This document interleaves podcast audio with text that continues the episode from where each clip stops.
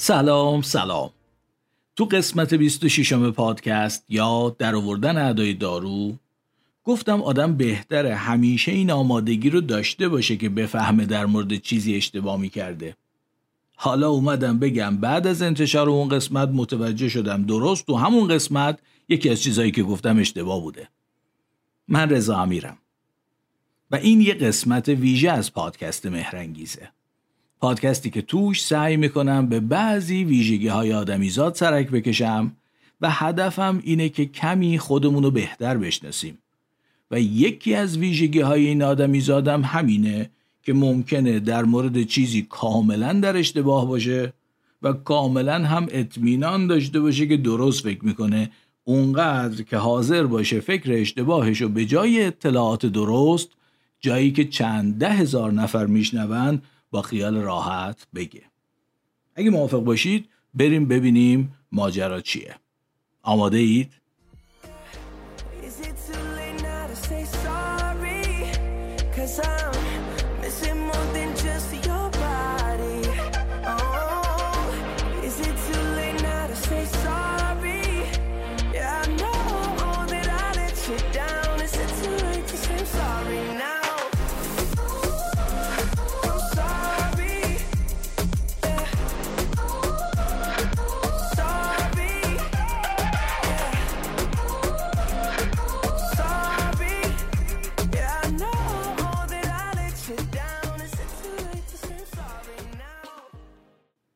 ماجرا از این قراره تو قسمت 26 م از یه روش درمانی جراحی گفتم که سالها برای بیماران آنژین صدری استفاده می شده اثر خوبی هم داشته این بیمارا به خاطر مشکلات خونرسانی به ماهیچه قلبشون مثلا تنگ شدن رگای قلب دچار مشکلاتی مثل درد قفسه سینه و سختی تنفس هستند.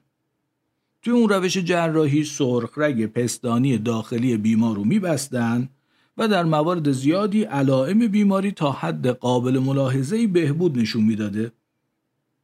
اما نکته این بود که بعدا معلوم شد جراحی ساختگی هم به همون اندازه اثر داره یعنی در گروهی از بیمارا مثل بقیه بیهسی موضعی ایجاد می‌کردن یه برش به وجود می آوردن رگ رو نمایان می‌کردن ولی نمیبستنش. برش می‌زدن تا رگ رو ببینن ولی دیگه نمیبستن. دوباره بقیه می‌زدن و تموم می‌شد.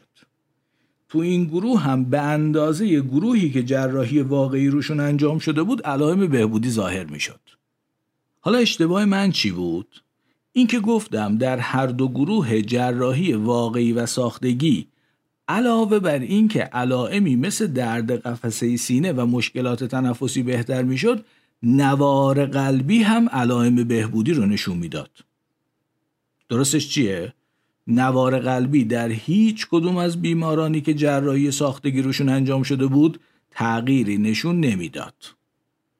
تو بیمارایی که جراحی واقعی براشون انجام شده بود چی؟ تو اونا هم همینطور.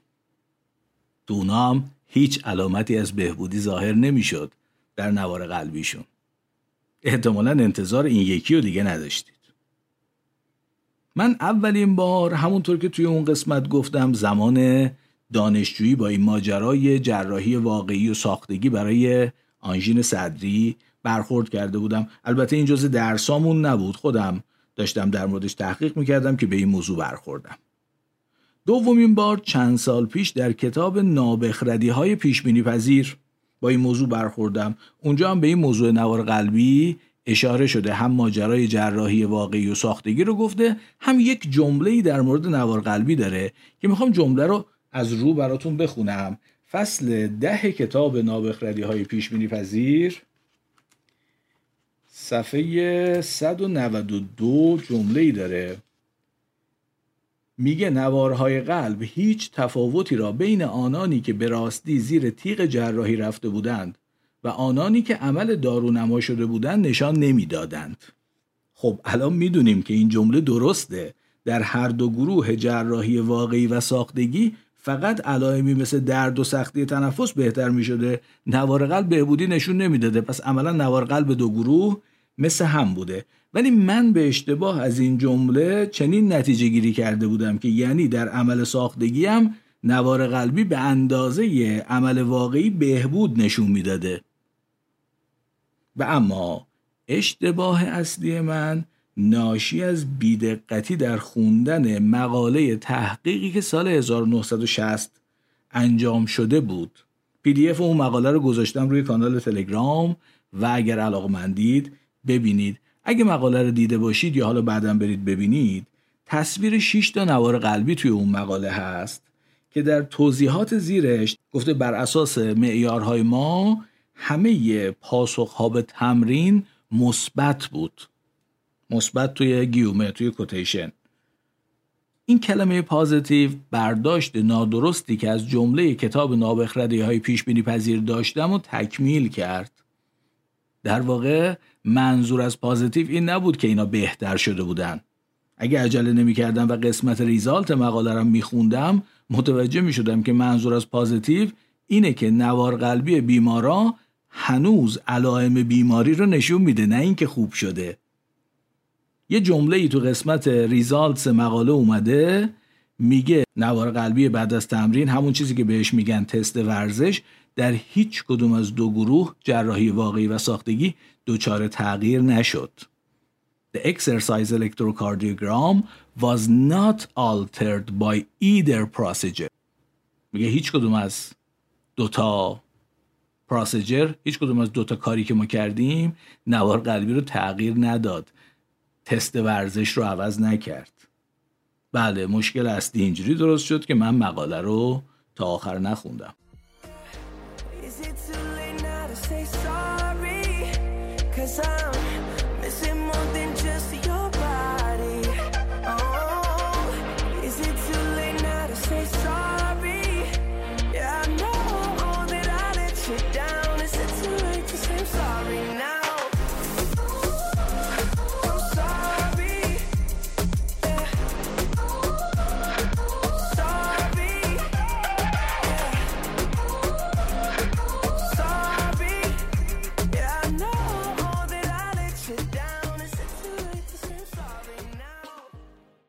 این از اشتباه اولم. اما متاسفانه در این مورد یه اشتباه بدترم انجام دادم. یکی از همراهان پیگیر پادکست جناب آقای علی پگاه در تلگرام کامنتی گذاشتن و اظهار تردید کردند در مورد این موضوع که نوار قلبی بعد از جراحی ساختگی دچار تغییر بشه.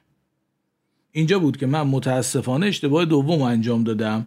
یعنی به جای اینکه اطلاعاتم رو دوباره بررسی کنم پاسخ تردید ایشون نسبت به این موضوع رو اینجوری دادم که چون این چیزی عجیب نیست می‌تونه اتفاق بیفته بدن ما مکانیسم های شگفت انگیزی داره هم برای جلوگیری از بیماری هم در بهبود بیماری ها. البته که این حرف در حالت کلی درسته ولی بررسی های بعدی من که کامنت جناب پگاه عزیز باعث شد نشون داد که دست کم در این مورد خاص چنین اتفاقی نیفتاده و من در اشتباه بودم. البته دیروز با ایشون تلفنی صحبت کردم هم عذرخواهی کردم ازشون و هم اجازه گرفتم که اسمشون رو در پادکست بیارم. پس تا اینجا دو تا اعتراف دارم. یکی اینکه مقاله رو کامل و با دقت نخوندم و دوم اینکه جواب کامنت ناباورانه یه مخاطب رو بدون بررسی کافی و صرفا بر اساس اطمینان قبلی دادم. اول این قسمت گفتم یکی از ویژگی های این آدمیزاد همینه که می‌تونه در یه موردی کاملا در اشتباه باشه و کاملا هم اطمینان داشته باشه. اگه یادتون باشه توی اون اپیزود به این موضوع اشاره کردم که اثر دارونما بر چیزای ذهنی و آگاهانه مثل درد خیلی عجیب نیست. و مخصوصا موارد خیلی زیادی از شواهد اثرگذاری دارونما بر درد وجود داره. اما سوال اینه که آیا واقعا ممکنه دارونما بر ویژگی ها و عملکردهای فیزیولوژیک بدن ما چیزایی که در حیطه آگاهیمون قرار ندارندم اثر داشته باشه؟ پاسخ مثبته. در مورد نوار قلبی و درمان جراحی آنژین صدری من اشتباه می‌کردم اینجوری نبود. و البته اونجا دیدیم که حتی جراحی واقعی هم روی نوار قلبی اثری نداره. پس طبعا دارونما یعنی جراحی ساختگی نمی‌تونسته نوار قلبی بیمار رو تغییر بده. ولی مثلا دیدیم که اثر دارونما می‌تونه بر ترشح هورمون رشد و کورتیزول اثر بذاره. اینجا علاقمندم از فرصت استفاده کنم و اون دو مکانیسم اثرگذاری دارونما رو یه بار دیگه توضیح بدم و با این نگاه جدید یه جوری مقایسهشون کنم.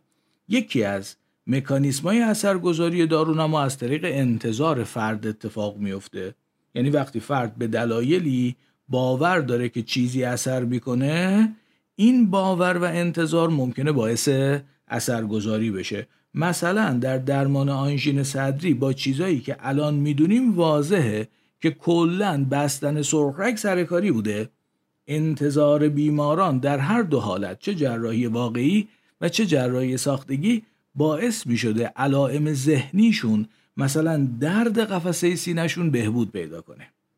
اما در مثال داروی سوماتریپتان که توی همون قسمت مطرح کردم دیدیم که اگه به فرد آب مقطر تزریق کنیم بگیم این سوماتریپتانه این یه داروییه که هورمون رشد تو می‌بره بالا اتفاق خاصی نمیافته. یعنی انتظار شخص در چنین موردی که ذهنی نیست عینیه و در حیطه آگاهیشم قرار نداره انگار خیلی تاثیر خاصی نداره.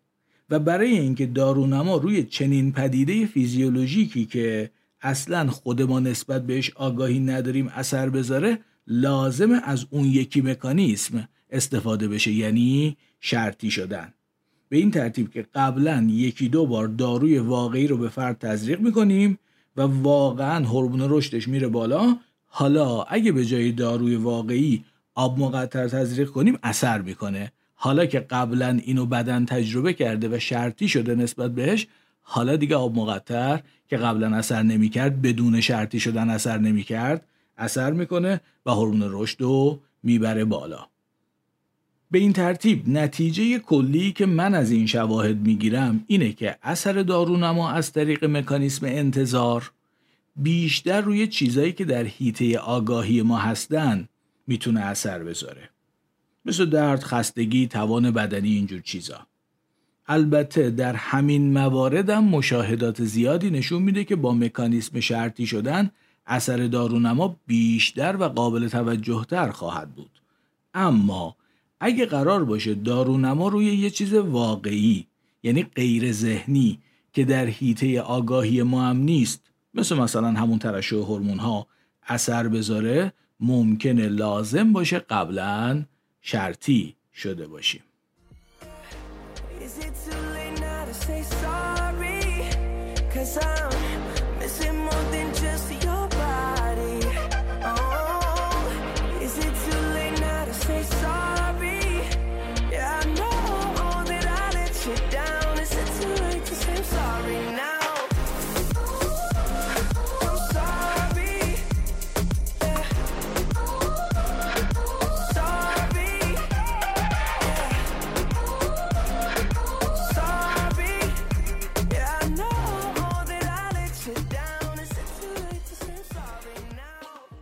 قبل از اینکه این قسمت رو تموم کنم می‌خوام یکی از پیامهای جالبی که در مورد قسمت قبلی گرفتم و براتون تعریف کنم.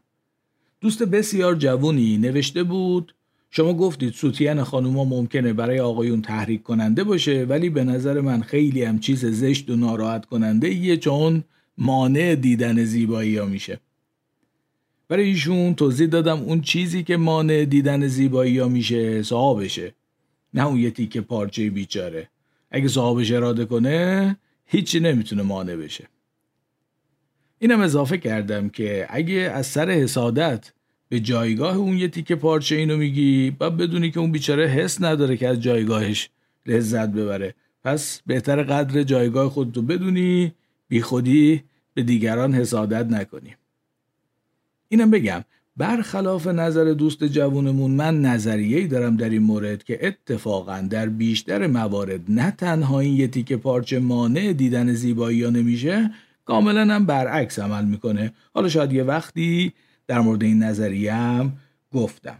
به حال منظور من چیزی شبیه به تصویری بود که سهراب سپهری بهش اشاره می‌کنه. ایشون در شعر معروف صدای پای آب میفرمایند بندرختی پیدا بود سینه بندی بیتاب. به بندرخت آویزونه. صرفا یه تیکه پارچه است که به خاطر همراهی با عضو شریف ممکنه که برخی از اثرات اون عضو شریف رو با خودش داشته باشه. بگذریم.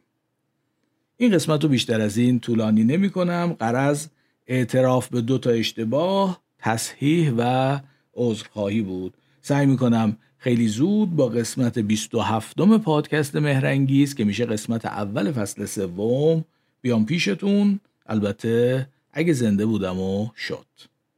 شما هم لطفا تا اون موقع و همیشه مراقب خودتون و خوبیاتون باشید. دوباره باز خواهم گشت در گلخانه ها را. باز خواهم کرد تمام آسمان را. آبی پرواز خواهم کرد. تو را در کوچه های کودکی آواز خواهم کرد. دوباره باز خواهم گشت دوباره باز خواهم گشت. تمام قفل ها را باز خواهم کرد. از آن جایی که ماندم ناتمام آواز خواهم کرد.